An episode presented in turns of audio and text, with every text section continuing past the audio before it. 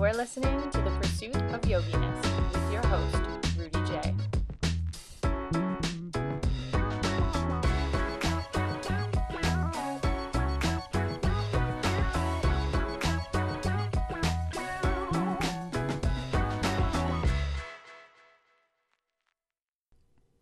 Welcome to the pursuit of yoginess, habits and hacks guiding your post YTT success.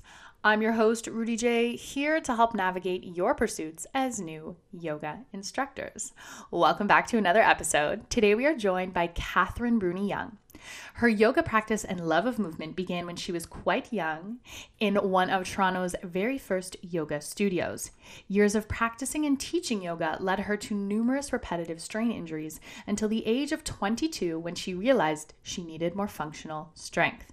She met movement teacher Ido Portal, who helped spark an interest in different types of strength training, including gymnastics and bodyweight movement.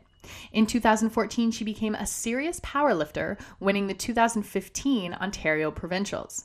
Studying functional movement, she was able to identify the reasons behind the weaknesses in her body and how they were contributing to her pain and injuries. Her approach to her practice is called mindful strength and combines mindful attention with strength, mobility, and functional movement. A self titled mover, educator, and creator, she aims to empower students to feel confident in their bodies regardless of their age, size, or skill level. She teaches workshops, seminars all over the country, runs her own teacher training program, teaches on the faculty alongside four other Canadian programs, runs online courses, and is currently writing a book on mindful strength. If that isn't enough, Kathryn also hosts her own podcast called Mindful Strength. She is all over social media. She is such a wealth of knowledge. And we discuss her journey, the steps, and all of the different trainings that she's taken along the way. We touch a little bit on body image and how that is such um, a prevalent trend and topic in the fitness world. I get to pick Kathryn's brain. She was so amazing to just pick her brain and to just bring her on here um, and to kick off some more incredible content. So let's welcome Catherine to the show and stick around at the very end. I will reveal our new Cardish product of the week and your chance to win the big bundle. All right, guys let's welcome Kathryn to the show. Kathryn, welcome to the pursuit of yoginess. How are you? Mm-hmm. Thanks for having me. I'm doing pretty good. This is like you're on the other side of it. Yeah, yeah. it's it's so funny. So I um, have my own podcast, and whenever I'm about to interview someone, I feel so nervous, and yeah. I don't I don't have that same nervousness when somebody's interviewing me, which I find so funny. It is so funny. I still I still get a little nervous too.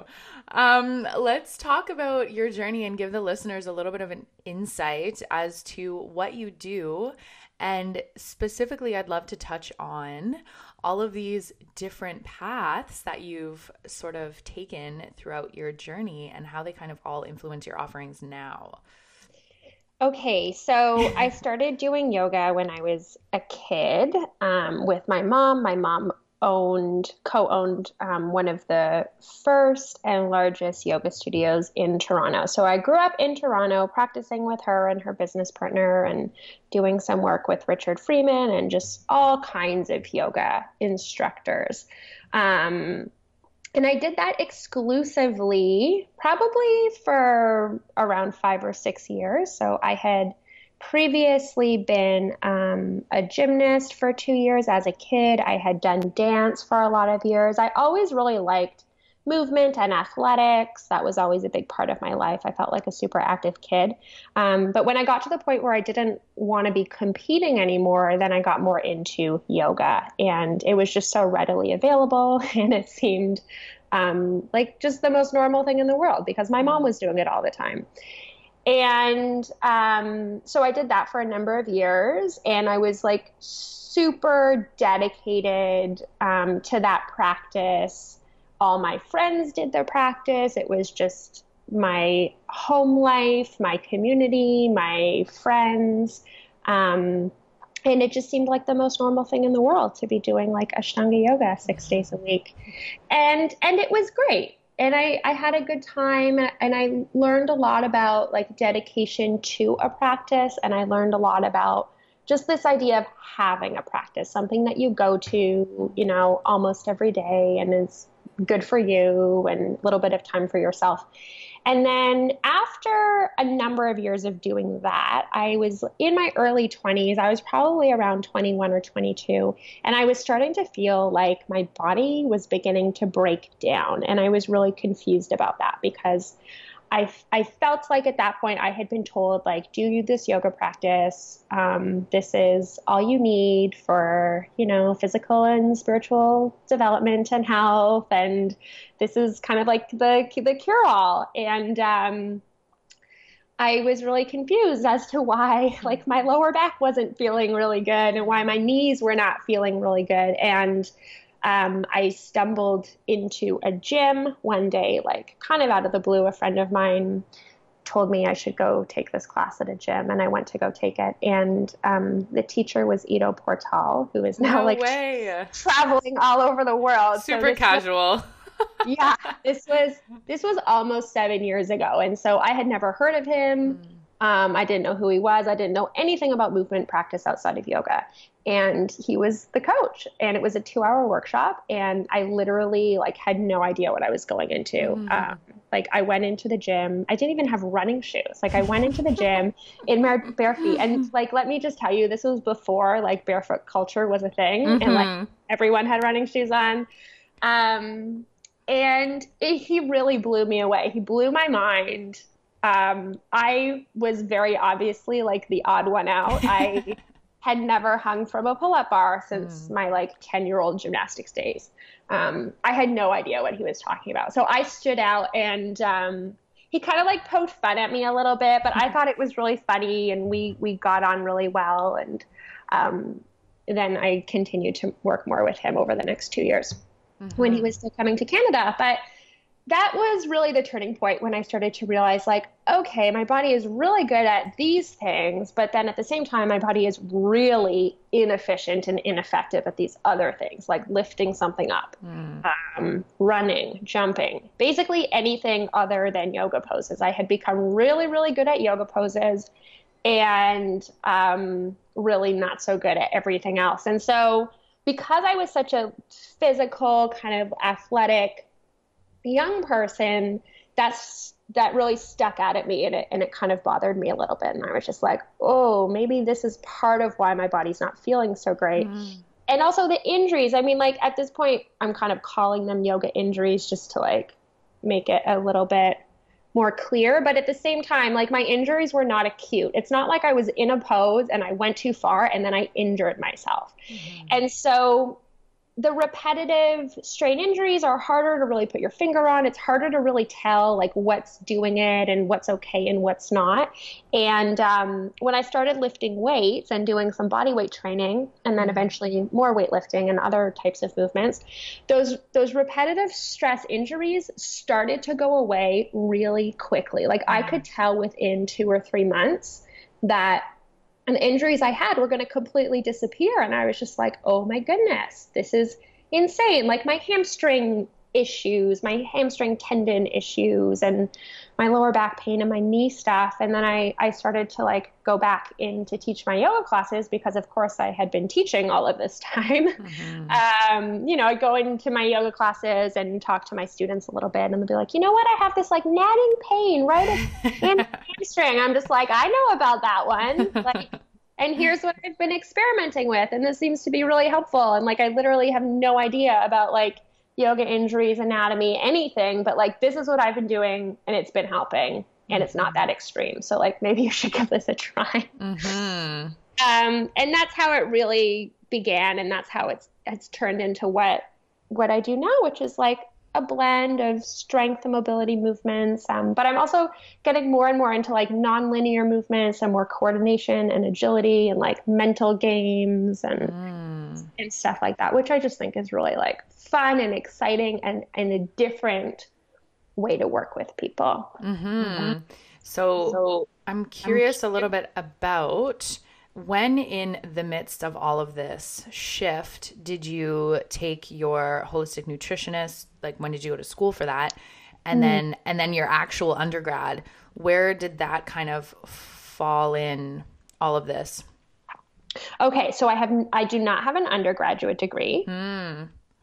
Um, I went to school for holistic nutrition pretty much right when I was done high school. I finished high school. I can't remember. I guess oh, wow. I was like 18 at that point, and then I took a year and a half off um, because I didn't know what I wanted to do, and I kind of like hated school, and I was not one of these kids who like loved school, and so uh, like my cousins who were kind of like sisters to me at that point um, they were like going to like university and mm. had all these like very high academic aspirations and i really felt like i did not have that as a young person. And so i took a year and a half off. I worked at my mom's studio.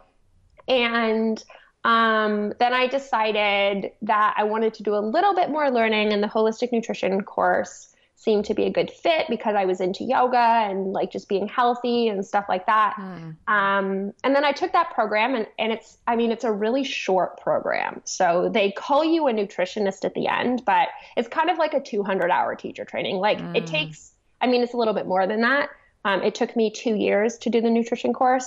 Um, but I really did not feel at the end of that that I had the information that I needed to actually go out into the world. And mm. I, um, I I think I saw like two nutrition clients, and they were both my yoga students, so I kind of already knew them. Yeah. Um, and then I made the decision pretty quickly that I did not feel comfortable really working with people on their nutrition. Um, mm-hmm. And I also made the decision at that point to just like keep learning about movement, and that was going to be my go-to. That was going to be what I was really interested in. Okay, cool. So awesome. I just kind of wanted that frame to to frame that a little bit. And i think that's i think that's amazing that you recognized that though. Like you weren't as connected to like the food and the nutrition and you wanted to put your energy into the the movement and learning more.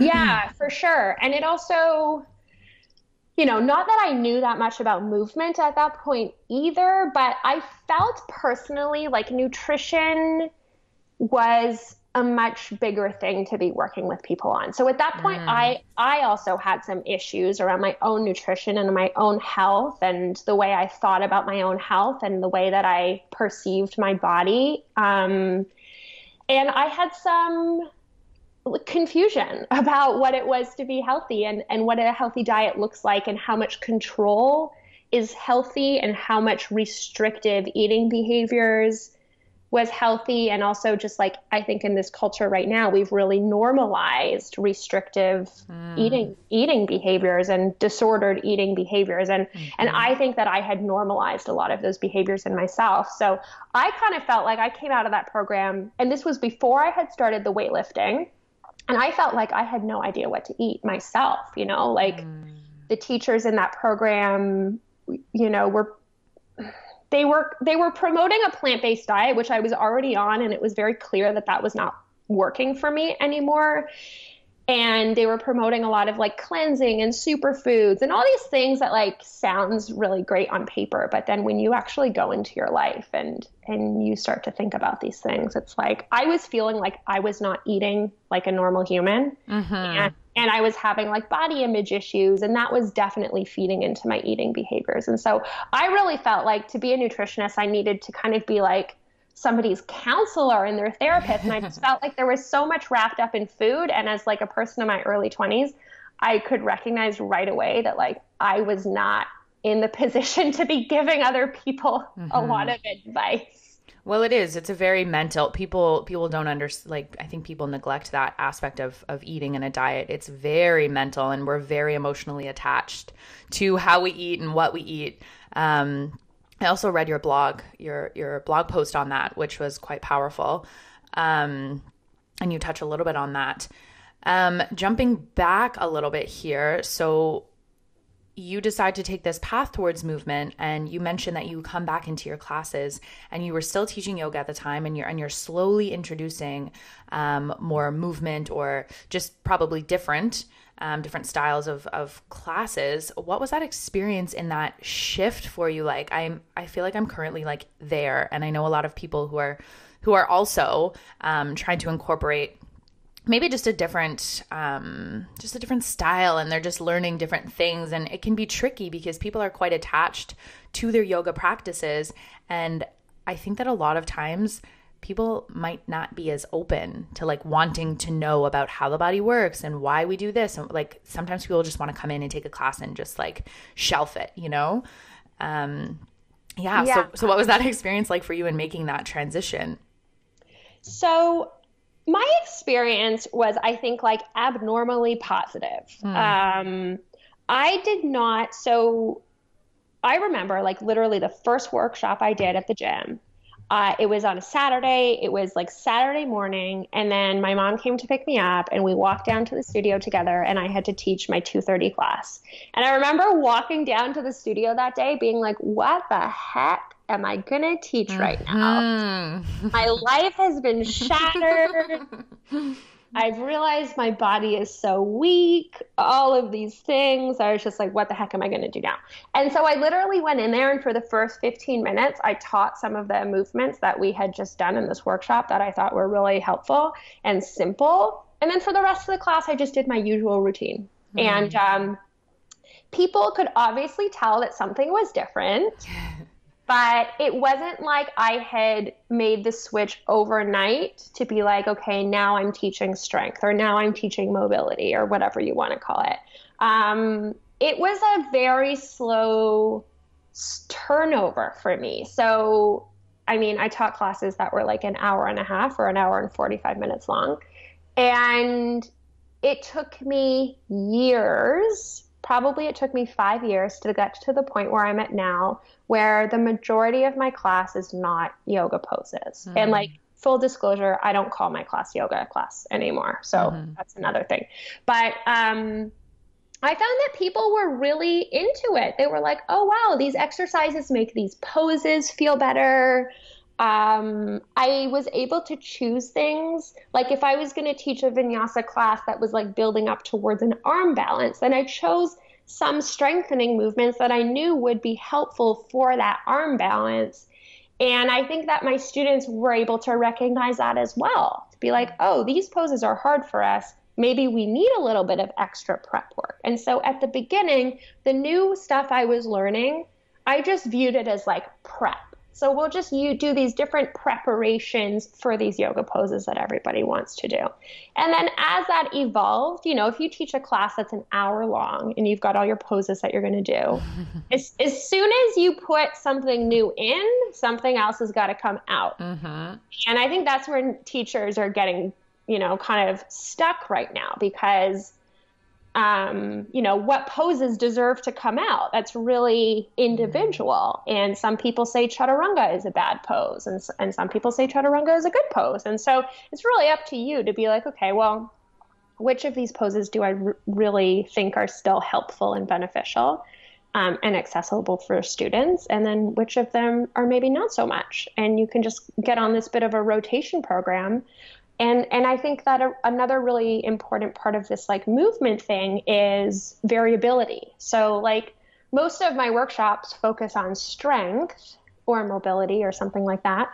But also like variation of movement and novel movement i think is really important because i i don't think that there are bad movements. I don't think that there's bad poses. I think in this community we've demonized a lot of movements and we've demonized poses. And and some poses for sure I think are not very practical and like why would you even do them in the first place? but but the poses that I put in that category are very very few. Mm-hmm. So I think that the problem is not necessarily that we're doing all of these bad poses. I think that we're just doing some poses so frequently and so many repetitions.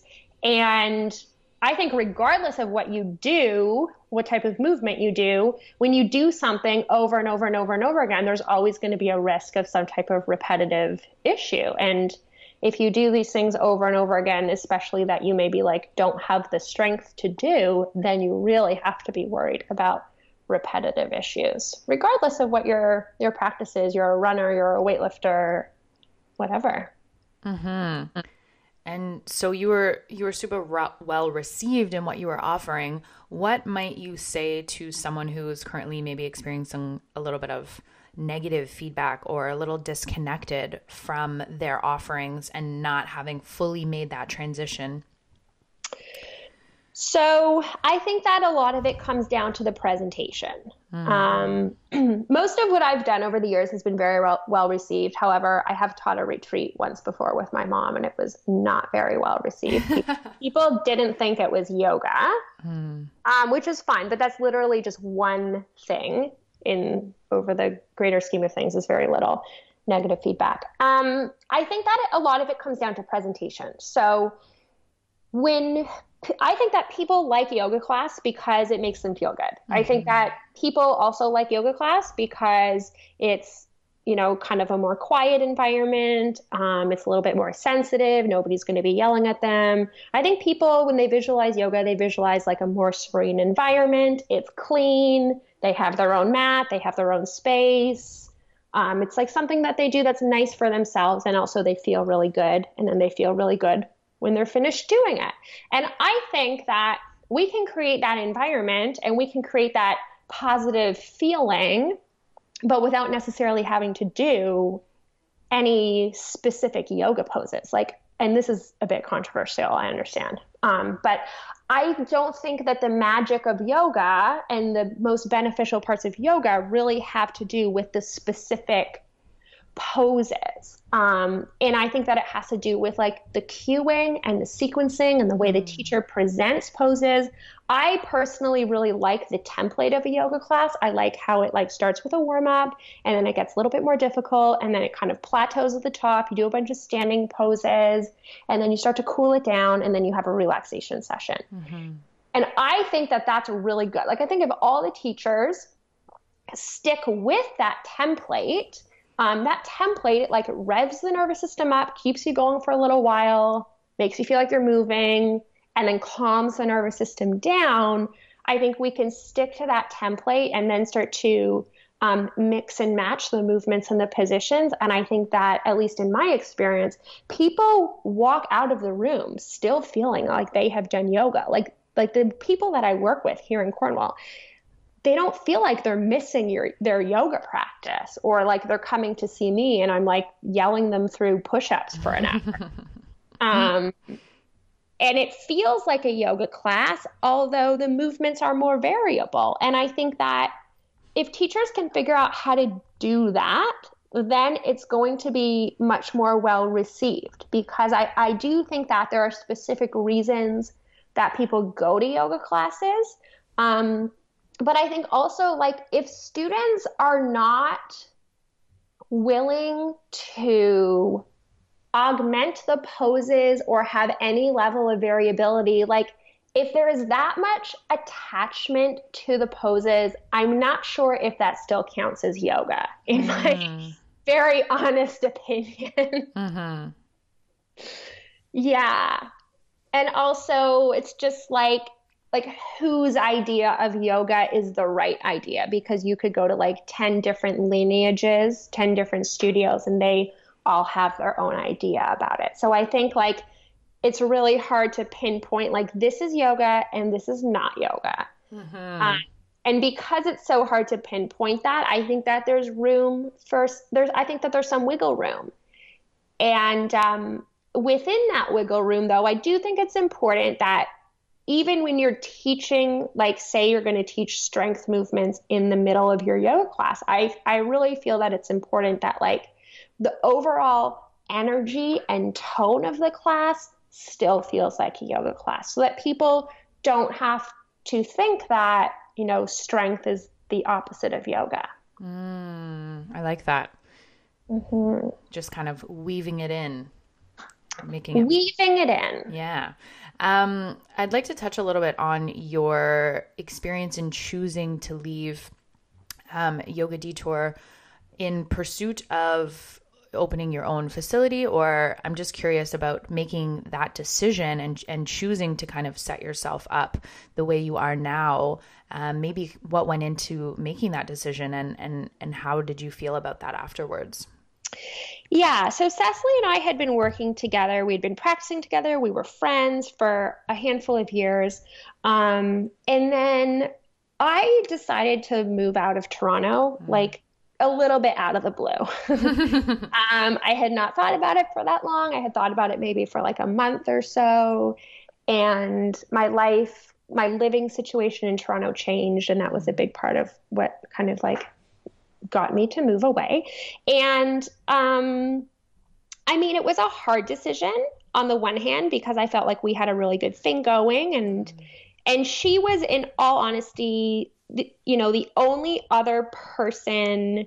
So when I first started doing strength and doing other types of movement, I was still working at Downward Dog at that point, and and all of my friends worked at Downward Dog, and they all looked at me pretty much like I was crazy. And mm-hmm. Cecily was the only one who got on board and who was like, "Oh, maybe there's something to this. Let's do this together. Let's let's learn together." And that's how we started doing our thing. Mm. And so it was it was a difficult decision um, because I felt like she was the only one who was really like on my side at all of all the yoga friends that I had. But at the same time, um, I think I realized pretty early on that I don't really like I don't need to work with other people in order to be effective. I've realized that I'm not like a super duper team player. Like the idea mm. of having a mm. business partner to me like really freaks me out. Just thinking about like having a business partner just gives me anxiety. Mm-hmm. And I've realized that I would prefer to work alone and just make the decisions that I'm going to make. And I have people, I, I have had people who have helped me a lot. Um, you know, my mom has always been an inspiration. Like when I have business decisions that I don't know what to do with, I just phone my mom. um, and that was that was a big part of it. I knew that I wanted to just do whatever I wanted to do, mm-hmm. and um, and also I was not interested in having any type of long distance relationship with somebody. Mm-hmm. You know, mm-hmm you, if you've got like two names that need to be on a check and one person lives four hours away, it's much more complicated. And my my life, I think, has and my business has always been more about simplicity. And it just seemed simpler at that time to like do my own thing, um, focus on whatever I wanted to focus on, and not not necessarily like have to consult with somebody else as much. Um, but that was really just like me. Mm-hmm. Yeah, it makes sense totally. And business, it's it's just a personal thing, and like again, it's I think it's amazing that you were able to recognize that and be like, well, you know, I'm not going to be apologetic about this is this is what I need in my life, and this is how how I would like it, you know, to kind of flow and function. Um, what was that experience like opening up your your gym? Like, how long has your gym been open? And right, so when I moved to Cornwall, I needed like a job or something to do because at that point I had only had like three months of workshops booked. So um, I opened up a studio downtown. I rented a little space. I had, um, within the first six weeks of being in that space, I got kicked out of the space because the city of Cornwall said that I wasn't zoned properly and blah, blah, blah. It was a huge, huge headache, very, very stressful situation. Um, so then I had to find a new space. So then I moved into this other space. And within a few months, the same thing happened again. And the city was trying to, to kick me out of my space because I wasn't zoned for place of assembly. And um, I like I really had to fight to keep that space. And the studio has changed over the years. So when I moved here, I, I named the studio Cornwall Yoga Studio and then I realized pretty quickly that like I wasn't actually going to be teaching any yoga poses. So there was a little bit of confusion at first. People were like, "Is this yoga? what is this? What is she doing?" Um, but I found the people who want who were into it, and it seemed pretty well received. And then I had a really really busy year and a half which was also why I decided to leave Yoga Detour because I literally just had like my plate was so full to the brim that I could not put anything else on it. Uh-huh. So I had a really, really busy year and a half. I was at that point traveling and teaching on the weekends all over the country. And then I would come back on Monday and go right into my studio mm. for a mm. full week of teaching in the studio. And that went on for about a year. And um, at the end of that year, I was just like exhausted. So then I scaled back on my teaching at the studio. I like cut the schedule in half. Mm. Um, and then just last, when was it? Maybe six months ago, I did the same thing again. And now I've moved the studio into my house. Um, last mm. summer, my partner and I bought this huge, beautiful old farmhouse out in the country. It was way too much space. And so I decided at that point, we're going to like kind of use part of the house for a studio. And then I, I gave up my studio downtown and I no longer had rent or anything like that. So it's super casual. I only teach a few classes a week now. Mm. Um, hmm. but the studio went through a lot of transitions. It, like, considering it was only open for about two and a half years, it went through a lot of different transitions. Mm-hmm. I had no idea. I literally had no idea. This is like how I've run my business basically from day one, which has been good and bad. I'm like, oh, I have this idea. Let's just go do this. Mm-hmm. And then six months later, I'm like, oh, I need to reconsider my idea and pivot. Yeah. and pivot a little bit. I don't know. I think that's like an effective way to learn, though. I mean, sometimes you look back and you're like, ah, probably could have done without making that decision or shifting that around. But honestly, like in my in my experience as well, it's just you know you jump in, you learn, and then you know you you can change and you can shift things around. Um, so you said you only teach a couple classes a week. What are what are the other offerings? What do they look like? Your regular schedule? Okay, so yeah, I teach right now. I teach three classes a week. They're pre-registered sessions, so I know who's going to show up, and I work with them for like a month at a time. Um, and then I teach workshops on weekends, and I travel kind of all over the place, um, all over Canada, and a little bit in the U.S. And this year also in Europe, teaching workshops. And then I have a podcast as well. So, you know, probably one of my days is usually dedicated to podcast recording um, and just all that goes into that. And I have, I think I have probably like three or four private clients right now hmm. who they don't all come every week. Some of them also travel a lot. So, whenever they're in town, I'll see them. So I usually do like two or three privates every week that I'm in town.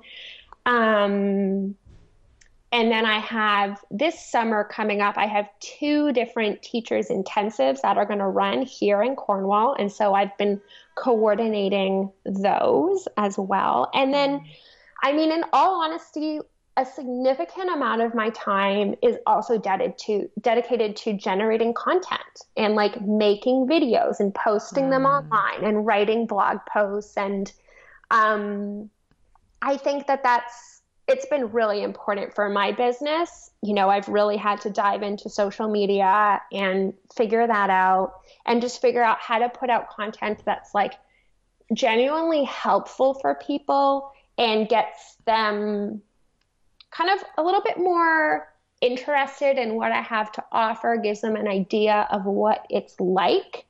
And um, a significant amount of my time also goes into that. So it's pretty, it's pretty varied. Mm-hmm. I, you know, in the fall, I am bringing on an administrative kind of management person because it's finally getting to the point where I don't think that I can effectively manage it all all mm-hmm. the time. Um, but it's, I mean, I've basically gotten until this point, like mm-hmm. without a lot of help. Mm-hmm. aside from my technical person. Yeah. yeah. Which has been cool. And how, uh, sticking on that topic for a moment here, how do you effectively remain so connected to your social media? And what have you found has been like helpful? What has kind of worked in putting together all of those online because it's honestly like a second job. Like to post regularly the way that you do, I'm like, oh my gosh, it's it's so much work. Like so much goes into it. Yeah. So whenever I teach a workshop, I've gotten smarter. Whenever I teach a workshop, whenever, oftentimes, even when I'm teaching my classes here at my house, I'm filming the entire class. Mm. Um, whenever I do my own practice, I usually have 10 minutes at some point in the practice where I'm filming my practice. I'm, and for some people, this is going to sound like a nightmare. Um, but it just feels really normal and really natural at this point which is probably a really like millennial thing to say. But um, I have found ways to like take classes, take little tidbits of classes and workshops in my own practice, and then just turn them into content. Mm-hmm. And so I have like a reservoir on my phone of content um, that is just basically like ready to go at any point. And I usually, I, you know, wake up in the morning, I do my breathing exercises, I have a coffee, I do my first social media post of the day, and then I might do another one in the afternoon, I might do another one in the evening. But um, it's just, I spend probably, you know, half an hour a day just posting uh-huh. on Facebook and Instagram. And um, it doesn't feel like too much of a chore at this point you know, if I miss a day, I'm I'm not too worried about it, although I try to do something every day. And it just feels like it's helping my business so much and it's helping get the word out so much that it's totally worth it and I don't really have any like resentful opinions towards social media. Uh-huh. Um but I know that a lot of people are just they don't want to get into it. And I think that there's a difference between posting stuff on social media and responding to comments and like being interactive with people there's a difference between doing that and then like scrolling through facebook for two hours because mm-hmm. you know mm-hmm. i will i will catch myself at certain mm-hmm. points of the day being like hey you just scrolled for 20 minutes like what are you doing? Enough. Throws phone. yeah, and I think that that's different from mm-hmm. from going in and posting on your own page and yes. then just dealing with the comments and the interactions on your own page. And I mean, I think that people really appreciate when you're actually responding to them and it just grows the community like we've never been able to grow it before. Mm-hmm. Which is so cool, which means that everybody gets a shot. And like you need a cell phone and you need to take some pictures. And if you can do those two things, it's like you have a shot at building a fairly successful business. And like to me, that's really interesting. Yeah. But I'm so like a Gary Vaynerchuk fan, so that's where that comes from. amazing, and it is true. And I always say it's it's about the user. It's not necessarily the tool. Like it's how you're using the tool, right? Like just as you're saying it's not about getting on there and, and getting into this scrolling spiral it's like really sh- like share what share what you're sharing and connect in, in a real way and if that's not something that you can do and if it's like hindering you more than it's helping you, then cool. Maybe it's maybe it's not for you. Maybe it's not your jam. Um, I want to shift a little bit and talk about something that I haven't actually touched on on the podcast yet, um, and I, I think I'm I'm I'm wanting to touch a little bit on it just because personally I'm I'm experiencing it in my own body and in my own practices. Um, I think that this typical quote unquote yogi sort of body or yoga image um, is very different from a practitioner who is maybe incorporating more strength and more you know more weights and and whatever it is.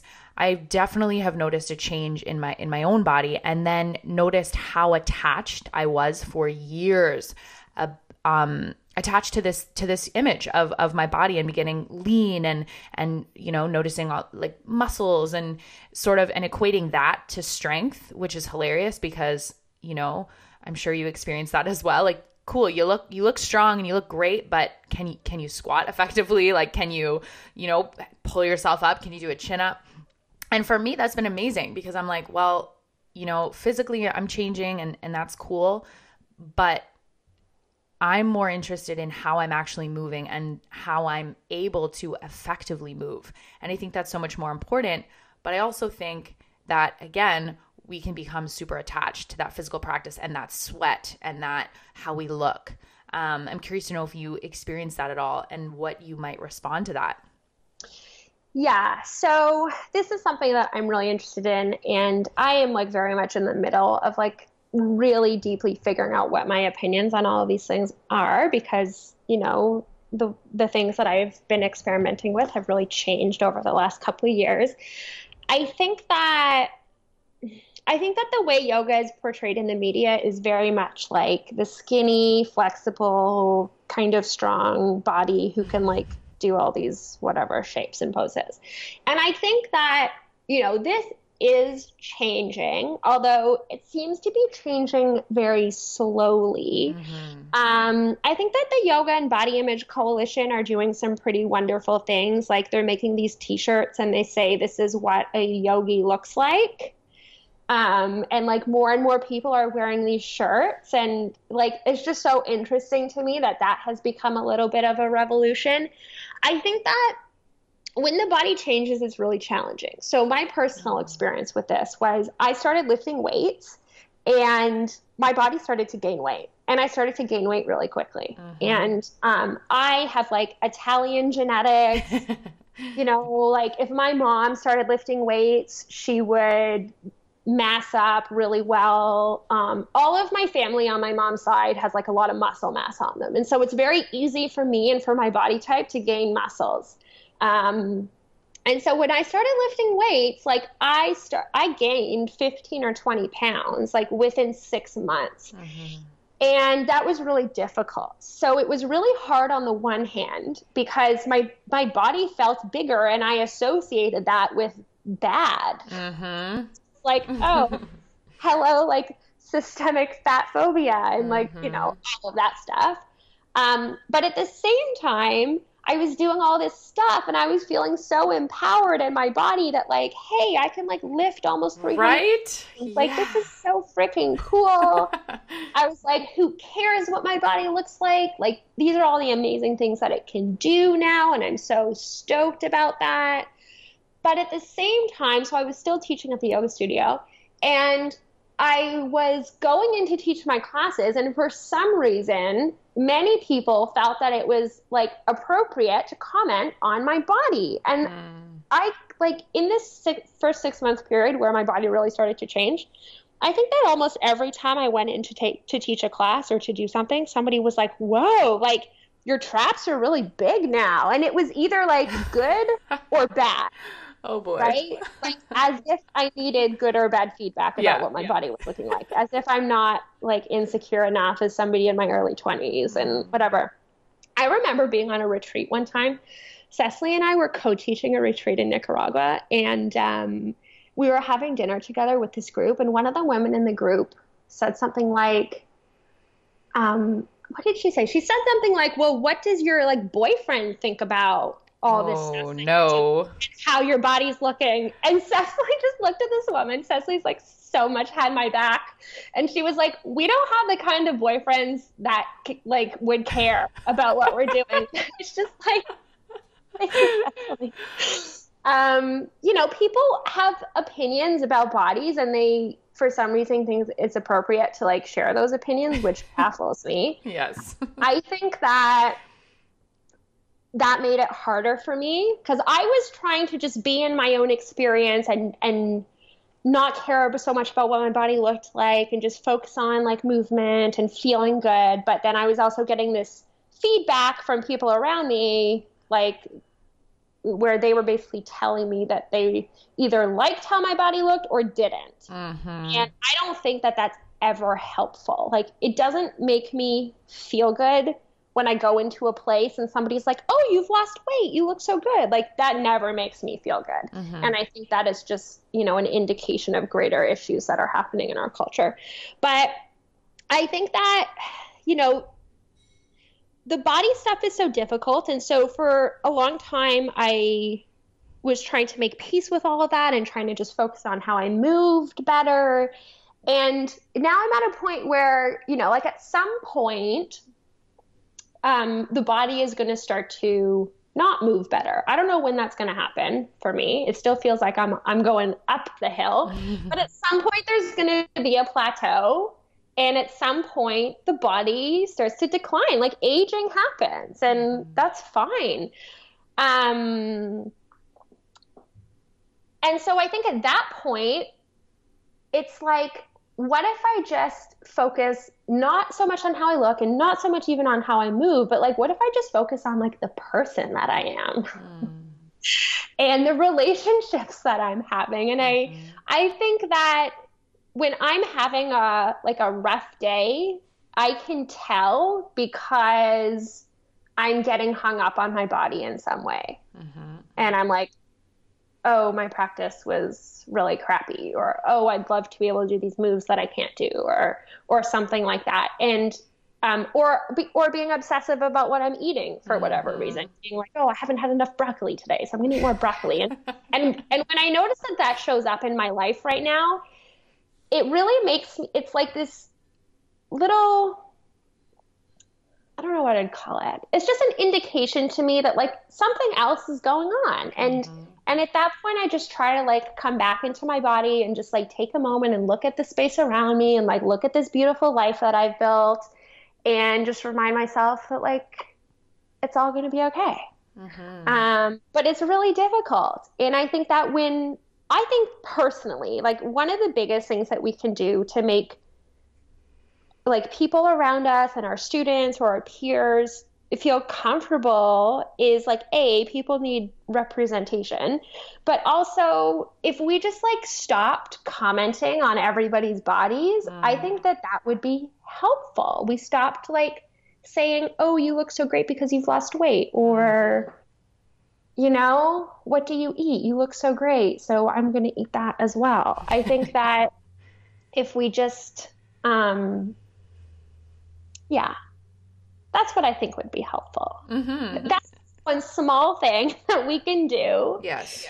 To be helpful. And I think that also like starting to really think about the assumptions we make about other people's bodies and the assumptions we make about someone's body when their body is larger, or the assumptions we make when a body is smaller, or um, has some type of disability or whatever, um, if we can start to really question those assumptions and question those biases, it's like it gets really interesting. And so that's at the point where I'm at now, where I'm like, I am examining my own biases and I'm being like, oh, all of these little thoughts that come through my mind, um, you know, to some people, like, are total microaggressions. And like, where did that even come from? Mm-hmm. Like, to get to the point where I'm thinking these things. It's such a big, yeah, it's a, it's a huge thing. and there's so yeah. much. Um, thank you for sharing that. Um, mm-hmm. And just to wrap up, can you share a quote, um, a passage, a phrase, just something that kind of guides you and keeps you going in your journey? Um, hmm. So Ido Portal, when I worked with him, in Toronto, I remember, and this is very fitting for our conversation. I remember we were after class one day, and he was like, You know, you should really start lifting weights. Your body would love it. You have the perfect structure for lifting weights. And I was like, Oh, no, I don't want to lift weights. And it's going to make my body like bulky and muscly. And he was like, Kathryn, don't care about how your body looks, care about how your body moves. And mm. that's probably one of the things that I remember at this stage in my life on a regular basis. Mm, amazing. Um, and so the following five, I ask all of my guests. The following five are habits to help us all function better and more successfully in our lives. So I'm just going to go through these super quickly and then maybe just in a word or two share how you honor these in, in your life. Um, and the first one is something, you know, like drink water, sleep more, yeah, whatever. Sleep. Yeah. Sleep. Always sleep in. This right? Is, this is my rule. If you have more stuff to do, I don't like to wake up earlier so I can get it all done. I sleep in later and then I'm more effective. There you go. Uh, the second is authenticity. Oh my goodness. I know. Oh, oh sleep in again? Just own it. You're like, you're like, I'm not a morning person. Cool. Just own it. Just own it. The third one is mindfulness. Mindfulness for me right now is like question the assumptions that mm. I'm making. Amazing. Uh, the fourth is practicing trust. And when I say that, I'm speaking to trusting the timing of our opportunities and our journeys and what's going on in our own lives, trusting the timing of it all. Mm-hmm. I think